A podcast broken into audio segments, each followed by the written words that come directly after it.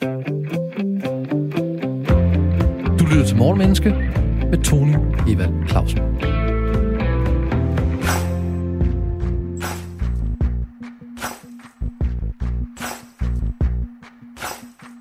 Intet tidspunkt er bedre end nu. 2021 er nu halvvejs, og verden er i den grad forandret det seneste år. Coronapandemi, restriktioner, OL og en sommerferie mere i Danmark end udenfor. Hvad kan vi lære af de store og små nyhedshistorier, aktuelle begivenheder og tendenser? Og hvad kan de ting, der er sket, fortælle os om os selv, adfærd og psykologi? Ambitionen i Morgenmenneske er at gøre både dig, gode lytter, og os selv klogere på mennesker og adfærd fra morgenstunden. En mental morgengymnastik, hvis mål er at udfordre vores, altså din og min, vilje til at gå på opdagelse i mennesket, i beslutninger og handlinger. Du og jeg har selskab af en eller flere morgenkloge gæster, der både har en mening og en viden, der kan belyse de psykologiske og adfærdsmæssige baggrunde for aktuelle emner og begivenheder. Og så i øvrigt godmorgen og velkommen til Morgenmenneske. I dag handler Morgenmenneske om angiveri over for ængstelighed, fordi det sidste år har givet mulighed for at opleve noget, at nogen har brudt coronarestriktionerne, retningslinjerne og anbefalinger. På de sociale medier er der helt klare holdninger til både for og imod at angive eller sladre om mulige brud på coronarestriktioner, sort arbejde, forsikringsvingel, hvor stærkt man kører på villavejene, eller hvor højt musikken spiller til festen kl. 02.00 lørdag nat. Hvilket jo åbner for spørgsmålet, om det der angiveri er at klage og anmelde nogen, der ikke følger reglerne. Er det angiveri, eller er det berettiget ængstelighed over for sundhed eller roen i Villa-kvarteret? Bør vi fortælle det til myndighederne, når vi ser en medborger bryde love og regler? Bør vi påtale, hvis andre glemmer at bruge håndsprit eller mundbind i supermarkedet? Er man stikker eller angiver, eller er man en god borger, når man melder andre til myndighederne for noget? Hvor frygtsom kan vi tillade os at være, hvis vores ængstelighed påvirker andres valg og andres adfærd? Og hvornår er det at være en god medborger, og hvornår er det at være en sladerhank? Disse og sikkert mange andre spørgsmål kan vi helt sikkert få svar på af programmets to kompetente, kommunikerende og koncise gæster. I studiet manifesteret foran mig, Katrine Lilleør, kant teol, Ph.D., sovnepræst ved St. Pauls Kirke i København, forfatter til flere bøger, skribent og debattør. Hej Katrine. Hej. Og velkommen til. Tak.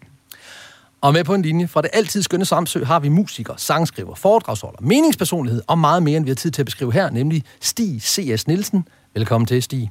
Tak for det. Og du er også en fast, en fast kilde i programmet her. Vi værdsætter dit tilstedeværelse, ligesom dit, Katrine.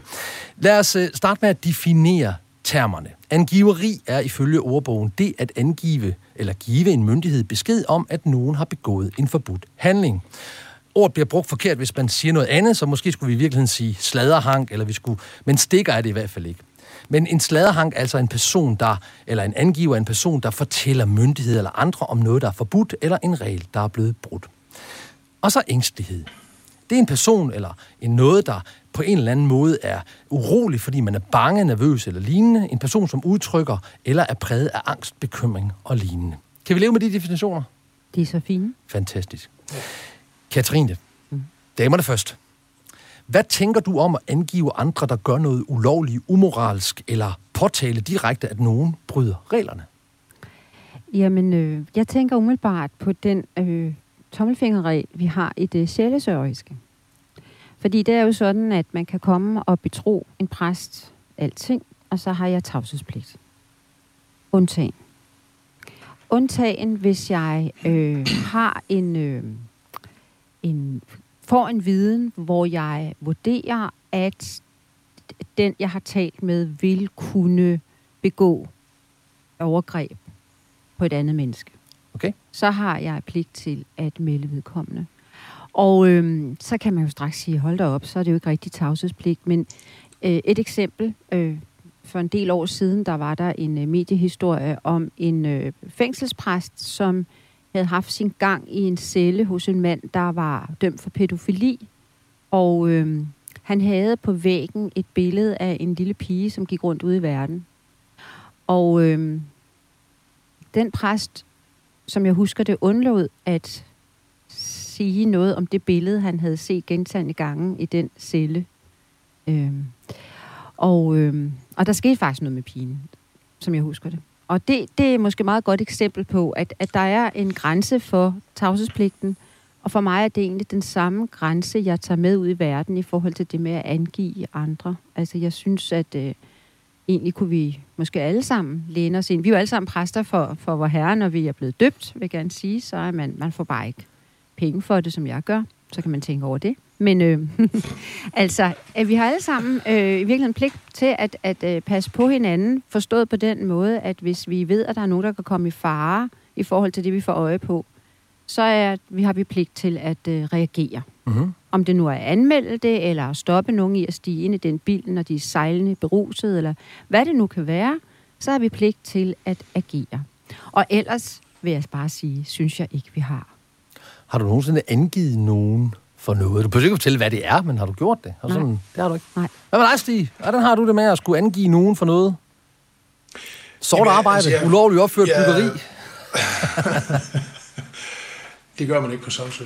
Øhm, jeg er fuldstændig enig med det, Katrine siger. Selvfølgelig er der en embedsmæssig øh, overbygning, på, øh, altså, som, som hun har, som vi andre ikke har, men det er selvfølgelig også rigtigt, at grundlæggende set er vi jo alle sammen, øh, vi, vi har alle sammen noget af hinandens skæbne i hånden på den måde, at vi også alle sammen præster, det er jeg også enig i. Men øh, altså, jeg, jeg ser sådan på det, at øh, jo, jo større trang der er i et samfund til angiveri, øh, det må vi ikke sige stikkeri, men det er så i forhold til at, at tjene penge på det, ikke? men altså at, at, at sladre eller, eller øh, øh hvad skal man sige, angive naboen til, til myndighederne, hvad det nu måtte være, jo større, øh, jo større den tendens er, jo, jo mindre sundt er samfundet, jo mindre frit er samfundet, tænker jeg. Fordi et samfunds frihed handler meget om, hvor, hvor stor tillid der er øh, på, det, på det sådan mellemmenneskelige plan, mand og mand imellem, om man så må sige. Øh, og det, der, altså, et- jo, jo bedre samfundet er, jo, jo bedre kan, kan mennesker agere sammen uden, uden tanke på, øh, på myndighederne sådan set. Men derfor skal man selvfølgelig stadigvæk have, en, man har en samvittighed, man skal lade sig, man skal lade sig råde af, ikke også? Så har du som, angivet som, jo, som jo kan gøre, at man bliver nødt det, jeg har, jeg har, ja, det har jeg faktisk gjort en gang. Ja. Jeg tænkte faktisk over det her, da, da vi, øh, i, forbindelse med udsendelsen her. Ja, i vores, i den samtale, vi havde, inden vi, vi begyndte at optage. Ja, Ja, øhm, det, det var, øh, nu skal jeg selvfølgelig passe på med at... med, med, hvad det var vi mig, der sladrede om den ulovlige Ja. carport over ved naboen. Nej, men jeg var, det var lige efter gymnasiet, jeg var i USA på, på udveksling. Og der var jeg på en, øh, der var en, en øh, hvad hedder det, værtsfamilie, øh, hvor at der var andre udvekslingsstuderende fra forskellige andre steder i, i verden. Og der var nogle, typisk nogle unge øh, piger fra, fra Mellemamerika. Og der, der gik det op for mig, at de, at de skiftede meget hurtigt. Det var sådan øh, en uge gang gangen typisk, de var der. Og så var der en, en af, af de andre øh, elever, der boede på stedet, der sådan der lidt hårdt presset, fortalte han mig, at det var fordi værtsfaren, var, han, kunne godt lide at, at græmse lidt på de her piger. Okay. Og, og, og, de ville ikke sige det til, til organisationen. Og, og, og det, det skal så sige, at værtsfaren var meget glad for mig. Altså, han, jeg var sådan, han, han, jeg var ligesom den søn, han, han gik og manglede. Men jeg, jeg angav ham. Og jeg blev der. Jeg blev boende der i otte måneder efterfølgende. Jeg var, jeg var i tvivl om, som 20-årig, om jeg ville kunne holde til det faktisk. Ja, Men, men, øh, men, men det, altså det, det lærte mig jo nogle ting omkring kompleksiteten imellem. Altså, der er det, er jo ikke, det hele er jo ikke sort-hvidt. vidste han godt, at det Men jeg, var var, dig, jeg der var havde... glad for, at jeg gjorde det. Ja, Nej, vidste- det gjorde han ikke. Nej, det gjorde han ikke. jeg aldrig ud af. Nej, okay. Tjek. For så ville jeg blive nødt til at flytte jo. Ja, ellers så ville Tjek. han have sagt tak, fordi du hjalp mig til at holde op med at have en adfærd, der var negativ. Det tror jeg så ikke. Kom du, kom du nogensinde i tvivl om, kom du nogensinde i tvivl om, det var rigtigt, at du havde angivet ham? Ja, på en måde. Altså, jeg var egentlig i tvivl hele tiden, men, men jeg vidste også ligesom, altså, der, der var, det, det var som om, der var en, en, en, en sådan øh, klippefast fornemmelse af, at det var det rigtige, bag ved tvivlen. Altså, tvivlen var der ligesom, fordi jeg kunne godt, jeg, jeg gjorde noget øh, negativt over for en, en, en, en ven, en god ven faktisk. Eller god ven, altså relativt set, ikke? altså en, en, en person, som i hvert fald havde tillid til mig, og som jeg øh, havde grund til at have tillid til. Mm. Så, så jeg skulle på, en måske skulle jeg have sagt det til ham, men det, det havde jeg ikke øh, ryggraden til som 20-årig. Jeg synes, det er en spændende historie, du har der. Altså, den har sådan øh, jo trådet ind også i nutiden med hele det her MeToo, vi taler om, og angiveri, og hvordan det har været. Det der med, at... Øh, Ja, at man, at man kan være rigtig gode venner, eller have et, et forhold, hvor, hvor man faktisk kan lide hinanden, men så gør den anden bare noget, som man synes er uacceptabelt, og som andre bør vide. Altså, det, det, det er stærkt, det du fortæller det. Jeg tror, der er mange, der kunne øh, lære af det, eller lytte til det som en, en advarsel og en opfordring på en gang, ikke? til at øh, selvom man er, er tæt med hinanden, så kan det godt være vigtigt, at man siger fra på andres vegne, selvom det er et menneske, der gør noget, som, man, som er forkert, men som man altså alligevel holder af. Lad os lige prøve at holde... Lad os prøve, yeah. Nej, værsgo, Stig. Du må gerne, øh, du må gerne respondere. Ja, altså tak for, for, for ordene. Men altså, jeg, jeg, jeg synes ikke, det var en speciel uh, heroisk ting overhovedet. Det var, jeg, jeg var egentlig bare sådan, jeg skammede mig lidt over, at jeg ikke kunne... Jeg skammede mig egentlig lidt over, den, over at skulle leve med ham på en løgn på en måde resten af tiden. Mm. Men, men jeg vidste også, ligesom, at, at, at det var en force majeure. Jeg blev nødt til at, at, at gøre det. Altså, du lyver jo kun, hvis han spurgte dig, om det var dig, der havde angivet ham, og du så sagde nej. Ja, det kan man sige. Det kan man sige.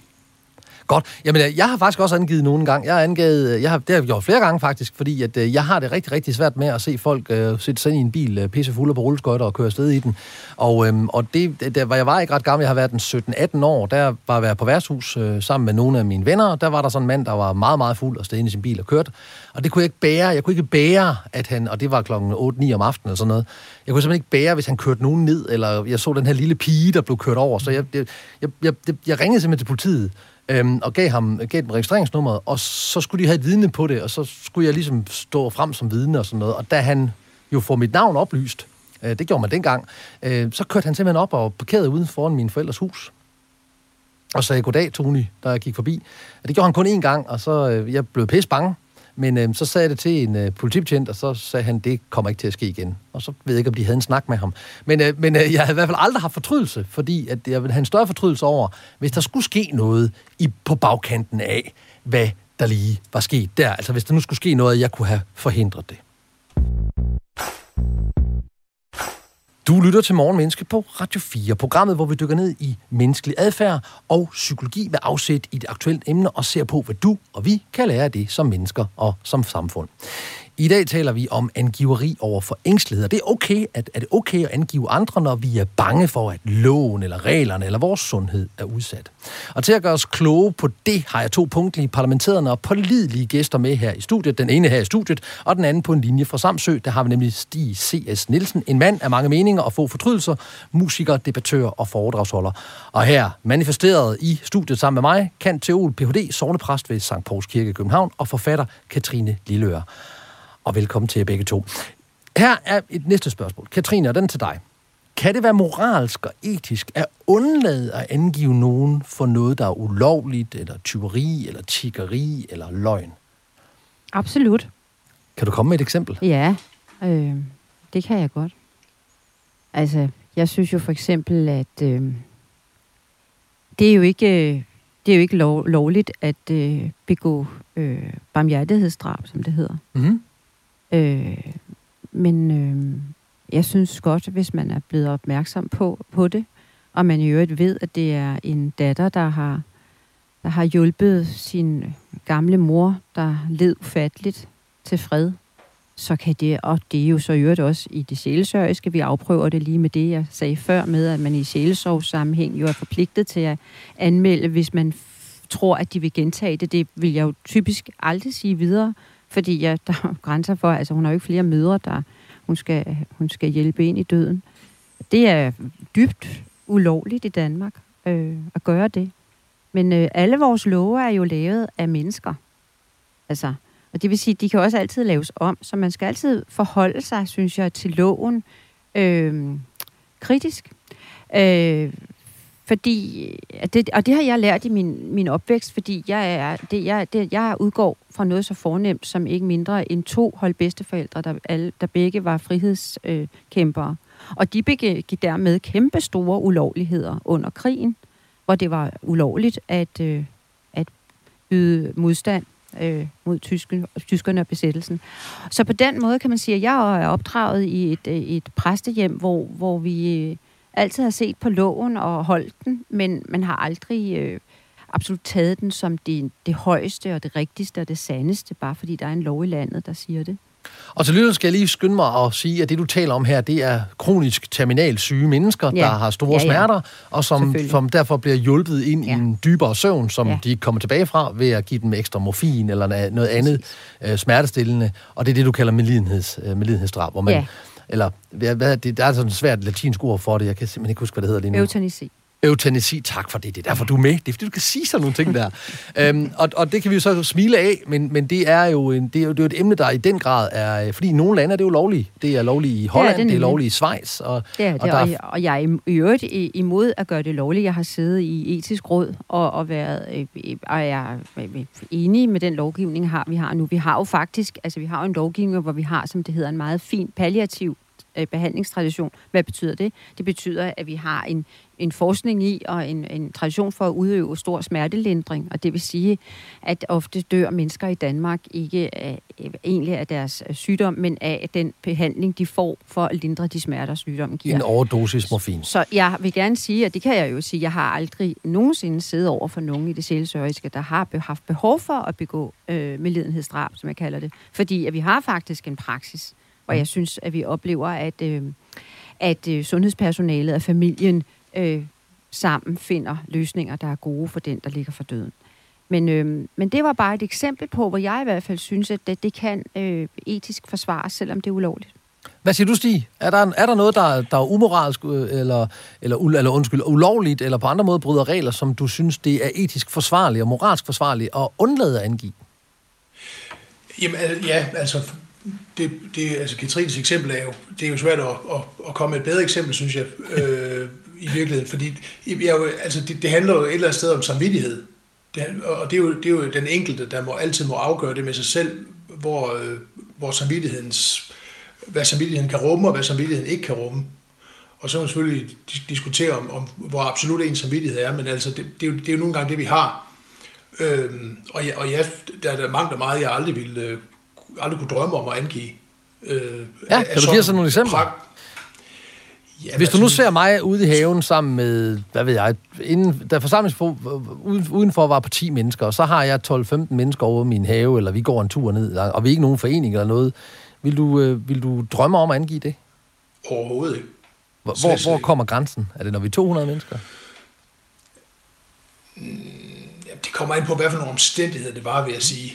Altså, det tror jeg, det, det, altså sådan noget, sådan, sådan nogle meget sådan øh, rigide ting, det, det, det, der, der, er min, der er min øh, tærskel, øh, altså, det, altså der, der, der kan jeg leve med rigtig meget. Det, det er mere sådan, når det går ud over mennesker, altså øh, vold eller, eller altså også spritkørsel, som du nævner, ikke? Mm. Altså, altså her, Kat- jeg, ja. i, i, i coronatiden, Katrine, mm. hvordan har du forholdt dig til alle de her restriktioner, hvis du så nogen, der brød dem, eller ikke fulgte dem, eller øh, du ved, for, for mange samlet, eller ikke spritet hænderne af i, i supermarkedet. Eller sådan. Hvordan har du reageret på det? Har du selv overholdt dem, og har du, har, hvordan har du forholdt dig til, hvis andre ikke gjorde det?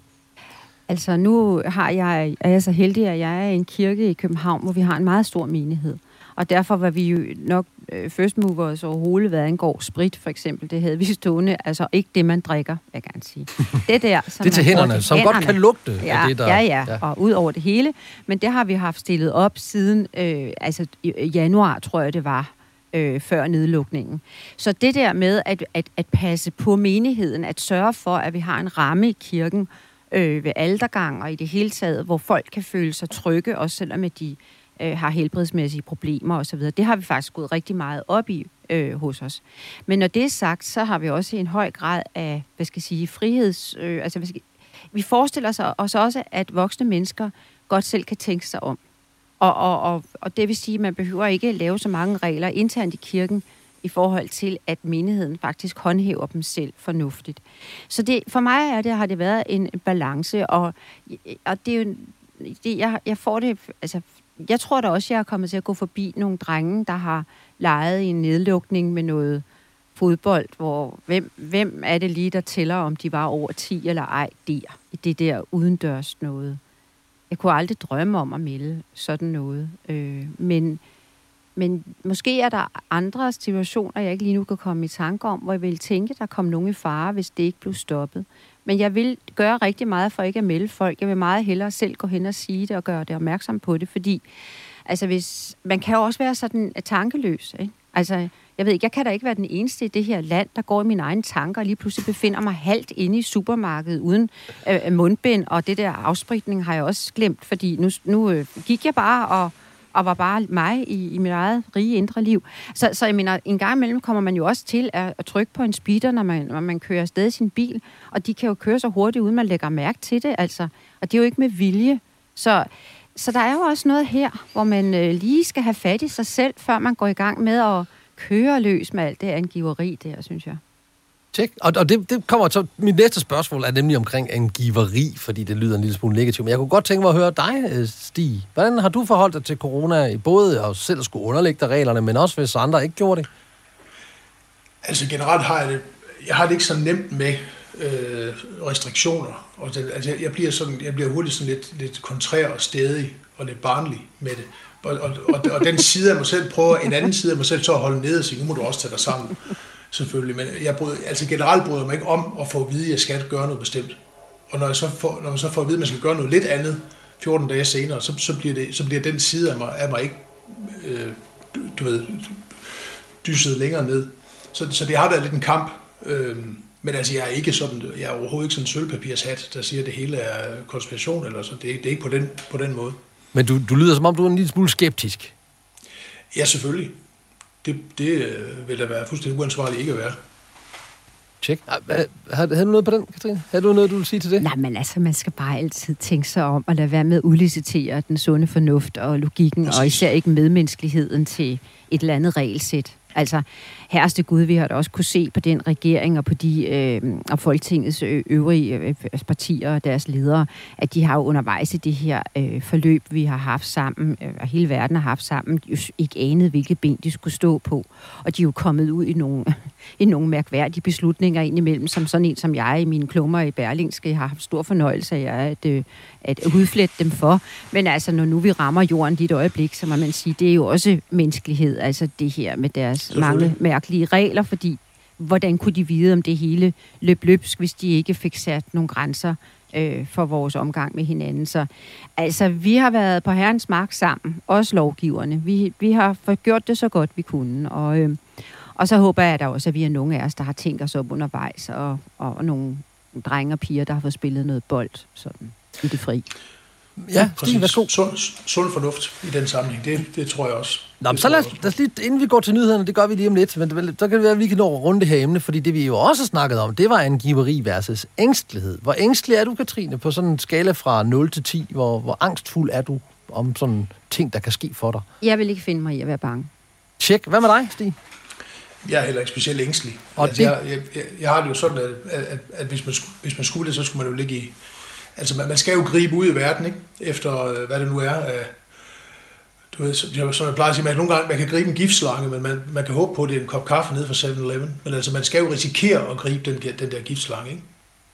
Snake handle. Jamen, det giver meget god mening, fordi at det, det er også det, I giver udtryk for, når I sådan siger sådan, ja, vi skal være menneskelige, men hvis nu for eksempel jeg har kol, eller jeg har en anden immunsygdom, der vil rent faktisk vil slå mig ihjel, eller vil slå en af mine kære ihjel, hvis jeg fik øh, covid-19, så kunne man jo have en helt anden holdning til det her, nemlig at i det øjeblik, at du lige glemmer i dine egne tanker og spritte af og tage dit mundbind på, ja, så kunne jeg godt stå med oplevelsen af, at du sætter mig i fare, og du sætter mine kære i fare. Ja, og det undskylder jeg for, og jeg har også sparet hen og taget det mundbind på og spritet af og taget ekstra led i håret, for nu lige at gøre det godt igen.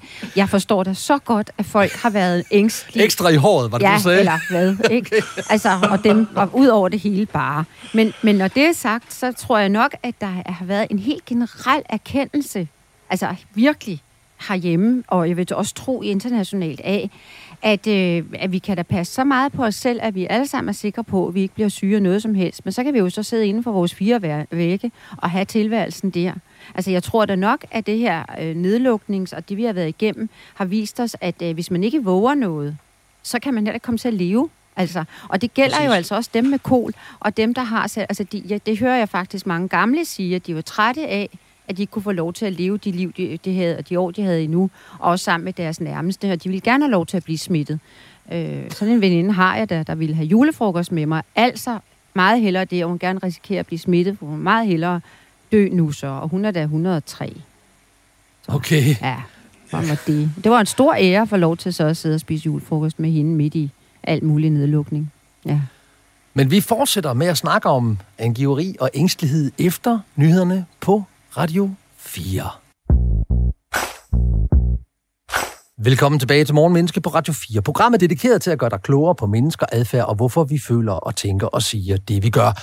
Morgenbordet er dækket med indsigt, inspiration og input på aktuelle emner i et adfærdsmæssigt og psykologisk perspektiv. I dag er vi på efterforskning i angiveri over for ængstelighed, fordi det sidste år har givet mulighed for at opleve, at nogen må have brudt de her restriktioner eller retningslinjer og anbefalinger til fare for vores andres sundhed, eller måske fordi, at de var mere lemfældige og ikke synes, de var så angste. På de sociale medier er der helt klare holdninger til både for og imod at angive eller sladre om mulige brud på både restriktionerne, sort arbejde, forsikringssvindel, hvor stærkt man kører på vildevejene, eller hvor høj musikken spiller til festen lørdag nat.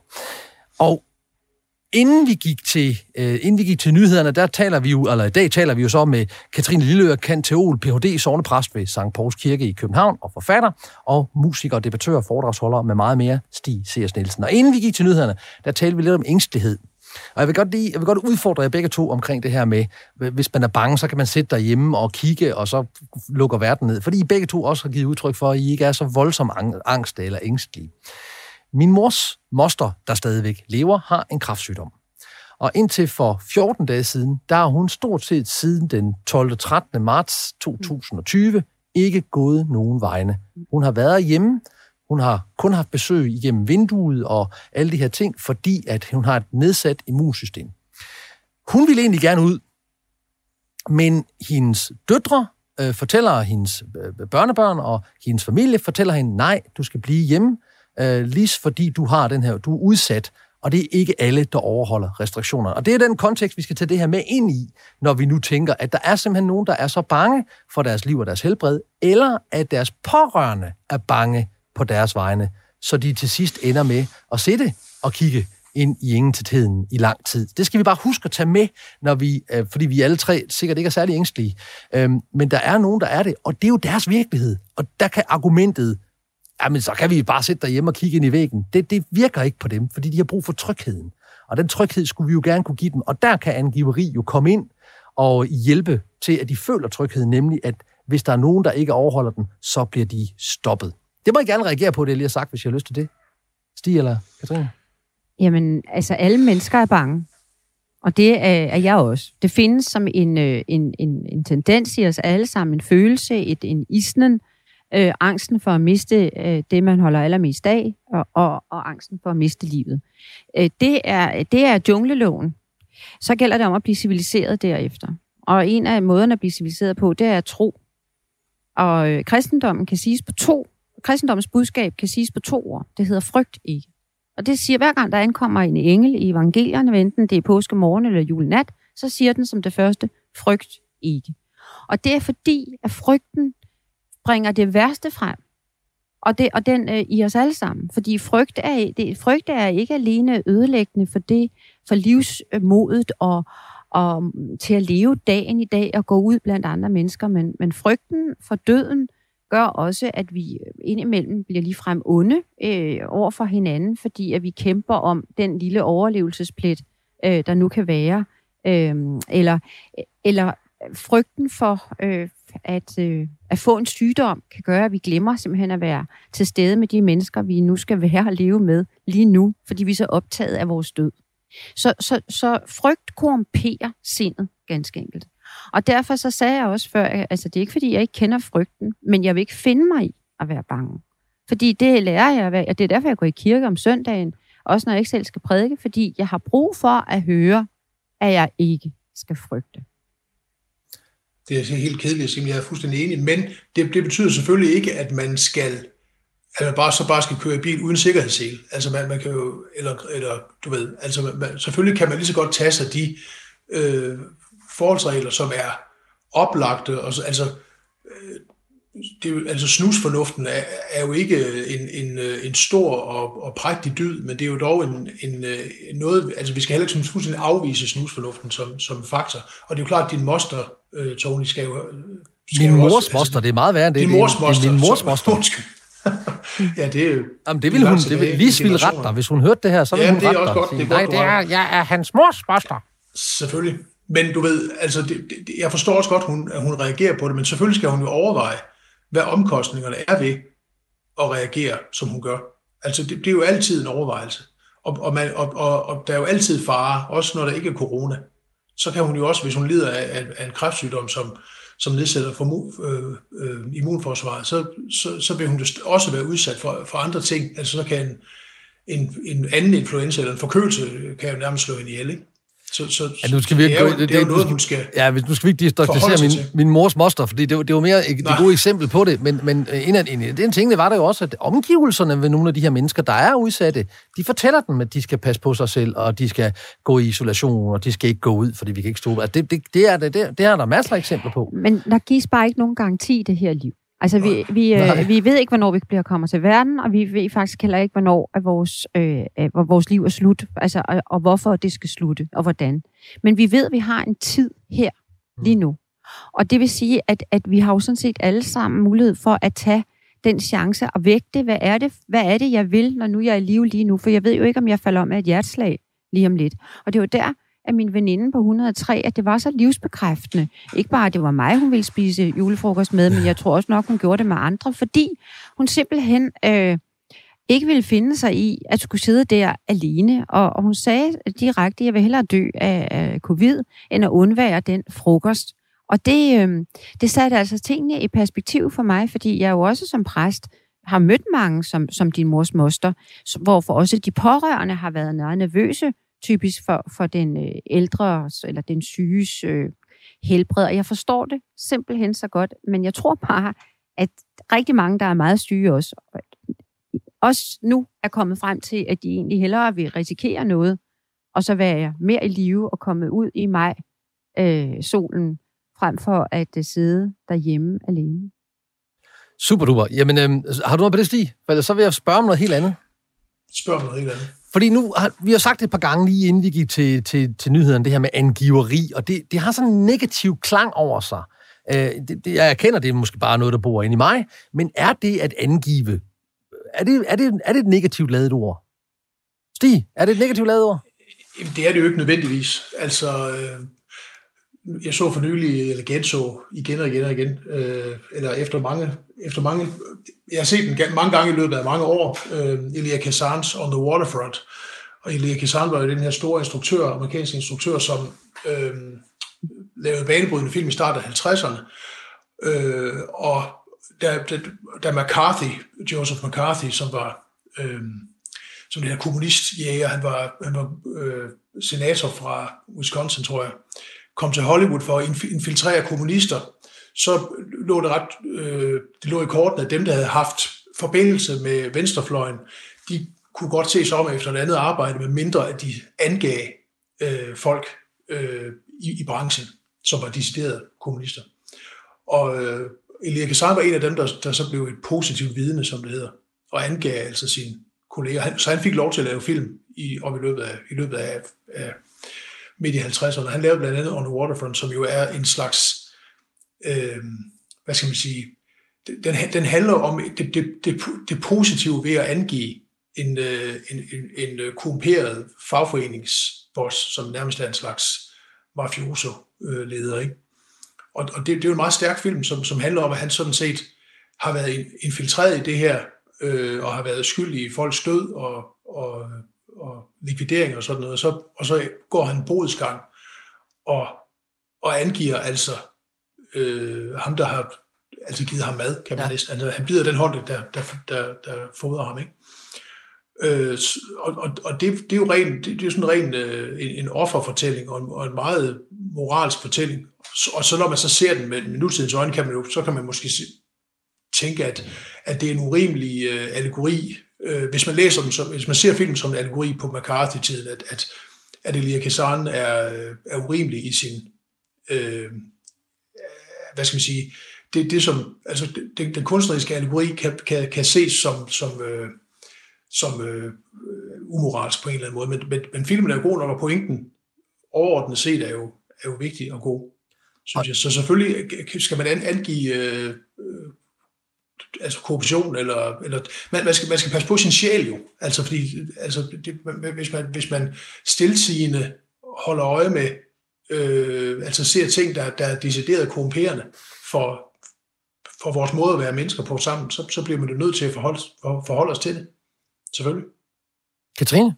Jeg ved ikke, om jeg kom for langt væk i forhold til ja, ja, ja, okay, jeg vil godt, jeg, det var fordi, du så ud, som om du tænkte over det, Katrine. Det var derfor, jeg lige spurgte dig. Nå, men jeg synes, at øh, det, altså, jeg synes, det er, altså, det er jo ikke et spørgsmål, man skal gøre så hurtigt færdig med. Har man det, så er man jo ikke kommet ordentligt ned i det. Men som udgangspunkt vil jeg sige, at den form for angivelse, jeg synes er mest i orden, det er selvangivelse.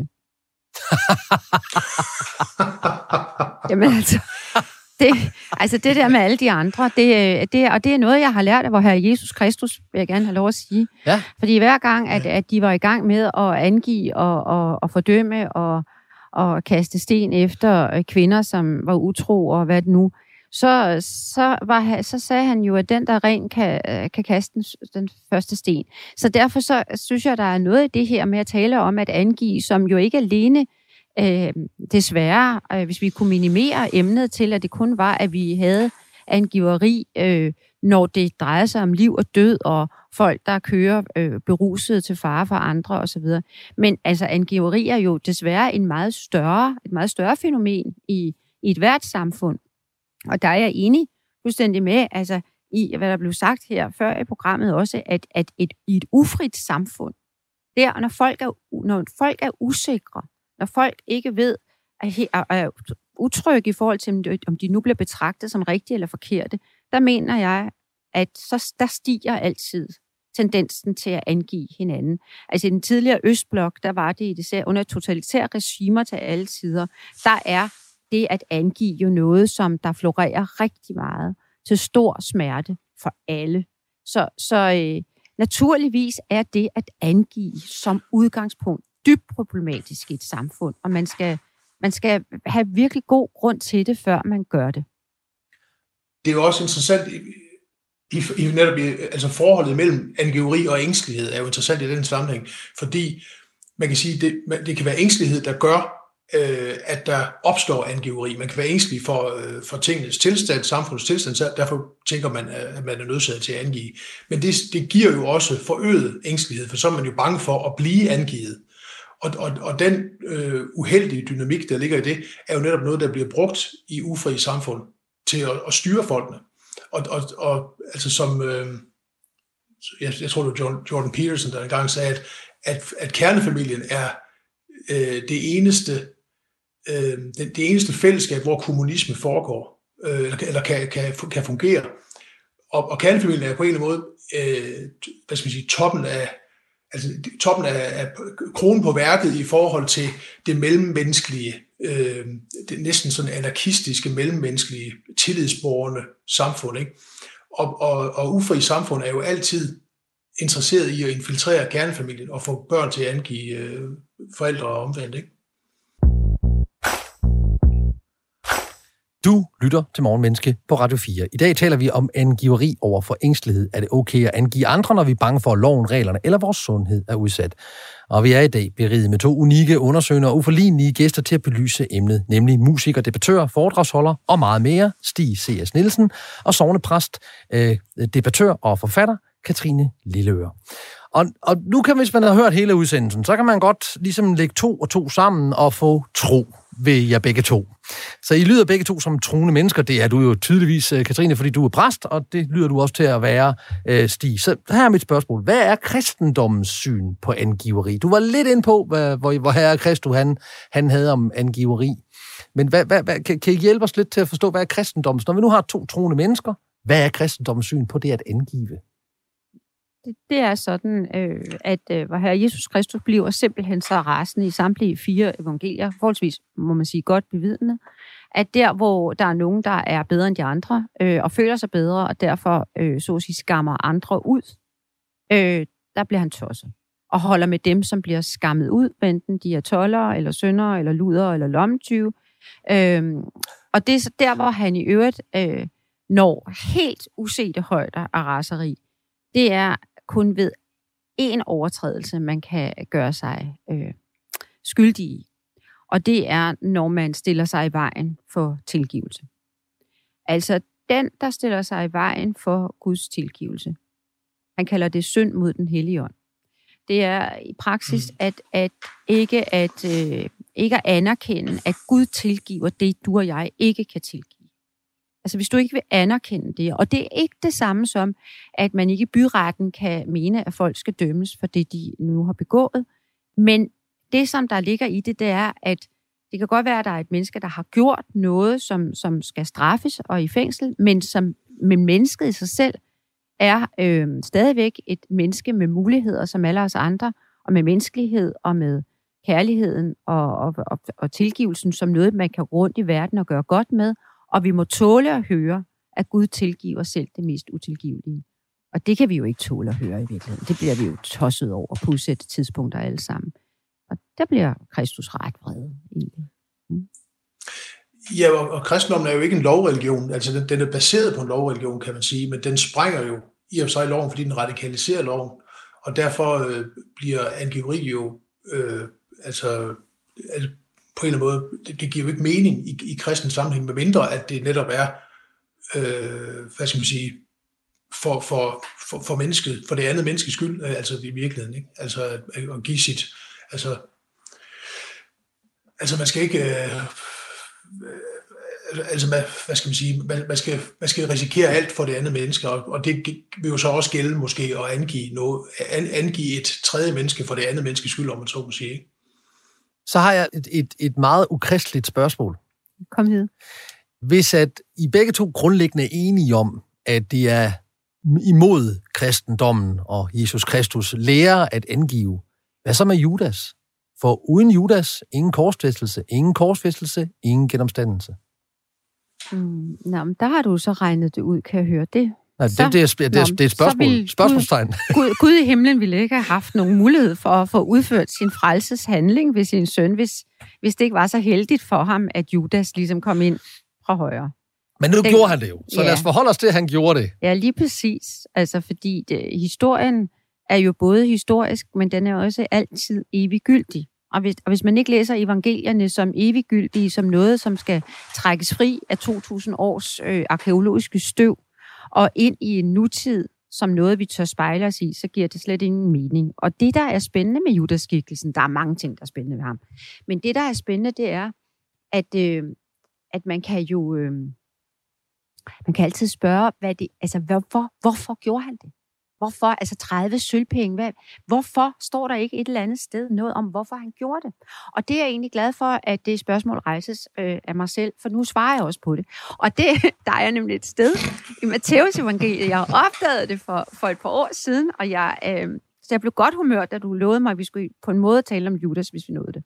Og det, i, det skal vi tale sammen før udsendelsen. Og det er fordi, at Matthæus har et lille bitte ord, som viser, at han har en idé til, og det er altså ham, der har skrevet Matteus evangeliet. Det er hans udlægning af historien.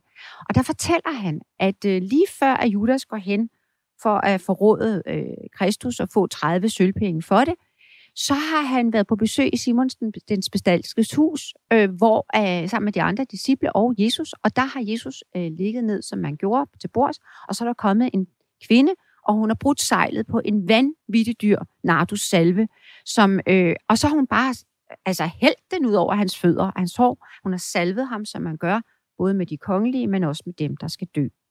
Og så bliver disciplerne faktisk rigtig, rigtig forarvet, apropos love og regler og forarvelse og noget. Fordi, som de siger til ham, den salve kunne være solgt, og så kunne vi have givet rigtig mange penge til de fattige. Så hvad Hvordan synes du selv, det går, Kristus, at ligge der og lade dig smøre ind i, i dyr salve, når du nu egentlig hele tiden fortæller, at vi skal tage os af de små og de fattige? Ja. Hvor til frelseren siger, at de fattige har jeg altid hos, hos jer. Og det er jo et utroligt flabet svar, umiddelbart, man forstår det jo ikke. Og så skriver Matthæus, da gik Judas Iskariot til ypperstepræsterne. De lille ord da. Han er simpelthen blevet så tosset over, at han så at sige brød sin egen etiske regel om, at det er de fattige, vi skal tage os af, de små, dem der ikke kan se. Han er blevet så forarvet, og han har ikke stoppet op og spurgt Gud selv, kan man jo sige, for det er det jo. Det vidste han jo godt. Hvorfor gør du det her? Han, blev, han kørte ligesom med sin egen retfærdighedssans fuldstændig derud af. Og han gik, jeg forestiller mig altid, vid af vrede og retfærdighed hen og fik 30 sølvpenge. Og jeg er sikker på, at han gav dem videre til de fattige lige med det samme. Hvad så, Stig? Har du noget på den? Jeg må gerne gøre det kortere. Ja, det er jo en interessant læsning. Altså, Judas-skikkelsen er jo en meget fascinerende figur, også fordi han på en eller anden måde, altså, han er virkelig en, en, en, en sten i skoen, ikke? Øh, altså Nikos Kazantzakis øh, omtaler ham jo som, den, som Jesus bedste ven. Altså det er jo selvfølgelig en, en, en fiktiv gengivelse i den sidste fristelse. Ikke? Og, og det ligesom skal være den bedste ven, der, der forrår Jesus. Øh, og hvorfor gør han det? Altså, hvor, hvorfor, øh, altså han er jo sådan en arketyp, der går igen. Også Jesse James bliver også skudt i ryggen af sin bedste ven, Robert Ford. Øh, der, der er noget med, når nogen bliver for store, til, til denne verden, når, når, når man, måske når man elsker nogen for, altså ligesom der, der findes også gamle murder ballads, der handler om, at jeg elskede hende så meget, jeg blev nødt til at slå hende ihjel. Altså, det, det, der er måske sådan en eller anden, øh, en eller anden idé også. Altså, at, mm. jeg, jeg, jeg ved ikke, hvordan jeg skal, altså, jeg, jeg, jeg forstår det ikke, men jeg, jeg, bliver, jeg bliver draget. Jeg, jeg, bliver, jeg, på en måde forstår jeg det godt, uden at kunne sætte ord på det, vil jeg sige. Men nu er det, altså, den bedste ven, det det står der jo, det er mere Peter, der bliver ja, er lanceret. Johannes, Johannes og Peter bliver begge to øh, ja. omtalt altså, jeg, jeg, jeg tror, altså det, der sker lige bagefter, øh, jo, som jeg synes er simpelthen næsten så jeg blive, kan blive øh, næsten grødlebil af, af lykke over det, på Judas vegne, det er jo, at de sætter sig ned, da han så har aftalt, at han vil angive ham ude i Getetmane have om natten mellem torsdag og fredag. Så sætter de sig ved det sidste måltid der torsdag aften. Og så er det jo, at, at Kristus siger, mens de døber brødet i det samme fad, så siger han, en af jer vil forråde mig. Og så tænk, så siger de alle sammen, vil ikke mig, herre. Og det er allerede der, man bliver sådan helt, hvordan, altså, og især, altså Judas siger det også. Og jeg mener, og man kan allerede undre sig, hvorfor siger de andre, det vel ikke mig her? De er og, lige i tvivl på en eller anden måde. Ja, det kan være og er det ikke spændende? Ja. Er det ikke spændende, at man jo, faktisk, ja. at man, hvis nogen kommer og siger, du har også løjet så meget, så kan man tænke, okay, har jeg det? Eller hvem er det, du taler? At ja, måske har jeg. Mm. Eller man kan blive helt i tvivl, om man gjorde noget galt, selvom man da for et øjeblik siden slet ikke synes, man gjorde det. Og så er det, at Kristus siger til Judas, du siger det selv. Og så siger han, ja end når I nu næste gang spiser det her brød og drikker vinen, altså så skal I med mig, så skal vi gøre det alle sammen sammen i øh, mm. paradiset. Det, der er det helt store, hvor ja, præsten bliver lidt øh, våd i øjnene, det er jo, at han ikke siger, og du, Judas, du er så grim, og du er så tavlig, og du er faktisk lige om lidt skyld i, at jeg bliver taget til fange om lidt korsfæstet, så vil du være venlig at rejse dig og skride ud af dette rum. N-U. Mm. Det gør han ikke. Han går bare videre og inkluderer selv Judas i det måltid, der skal være efter døden. Jamen, det er jo fantastisk. Det er stort. Ej, det er stort. Altså, som Bob, Bob Dylan siger, I, I can't think for you. You have to decide whether Judas Iscariot had God on his side. Hvor er det godt. Således kom vi lige rundt i en ordentlig... Og, og jeg synes egentlig bare, det var interessant at provokere lidt med den der Judas-ting, fordi at jeg tænker lidt, at det kunne også være, at Jesus og Judas havde aftalt, vil du bringe den største kalk og være fordømt i resten af universets tidsalder for det, du gør mod mig nu, for det har jeg brug for, du gør for mig. Det kunne også være, at han i virkeligheden var den største offring, som Judas gav, og være synonymet på stikkeri, angiveri og svigt og forræderi i al evighed. Det kunne det jo også være. Men så glemmer du bare at tænke dig selv ind i den ligning. Og dermed altså, bliver det jo sådan nogle konspirationsteorier frem for i virkeligheden at stille sig selv ind i ligningen og bare sige, undskyld, hvornår svigtede jeg endda uden jeg helt opdagede det, så jeg bagefter sagde, vel ikke mig, når nogen talte om svigt. Således formidlet og forhåbentlig beveriget gik vi sammen på efterforskning i angiveri over forængslighed. Sammen kiggede vi på, hvordan vi kan bruge det i vores liv, og vi forsøgte også at give nogle tommelfingerregler på, hvordan vi skal forholde os til det der med angiveri og ængstelighed. Og nogle af reglerne var, at når vi tænker på angiveri, så skal vi tænke på alle konsekvenserne, om angiveriet kommer andre til skade, hvis vi gør det, eller undlade at gøre det, hvis det kommer andre til skade. Angiveri kan nemlig både være positiv og negativ, alt efter omstændighederne og situationen. Angiveri er noget, vi aldrig skal skynde os til at gøre eller undlade at gøre. Og ifølge Katrine, så var den bedste form for angiveri selvangivelse.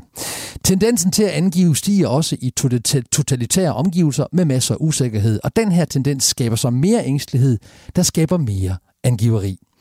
Vi var også rundt om kristendommen, og kristendommens syn på angiveri er, at man aldrig må stille sig i vejen for Guds tilgivelse, fordi Gud tilgiver det utilgivelige for mennesker. Hvis du er meget ængstelig og lytter til det her, så var vores og jeres svar, at man skulle tro og forholde sig til angsten, så den aldrig kommer til at styre os. Vi skal aldrig være et offer for omstændighederne. Vi skal under ingen omstændigheder være et offer. Må du, som jeg, have fået nye indsigter, inspiration og input på emnet. Tak til vores gode, givende og dine gæster. Kent Teol, Ph.D., sovnepræst ved St. Pauls Kirke i København, forfatter til flere bøger, skribent og debattør, Katrine Lilleør. Tak skal du have. Selv tak. Stig C.S. Nielsen, musiker, sangskriver, foredragsholder, meningspersonlighed og meget mere, end vi har tid til at beskrive her. Tak også for dig, Stig. Selv tak. Af hjertet og hjernen tak til jer begge. Du kan få mere Morgenmenneske på podcast, der hvor du henter dine podcasts, eller på Radio 4-appen. Programmet er produceret af Only Human Media. Jeg hedder Tony Eva Clausen, og uanset om det er ængstelighed eller angiveri, så bliver vi med at hedde det. Vi høres ved.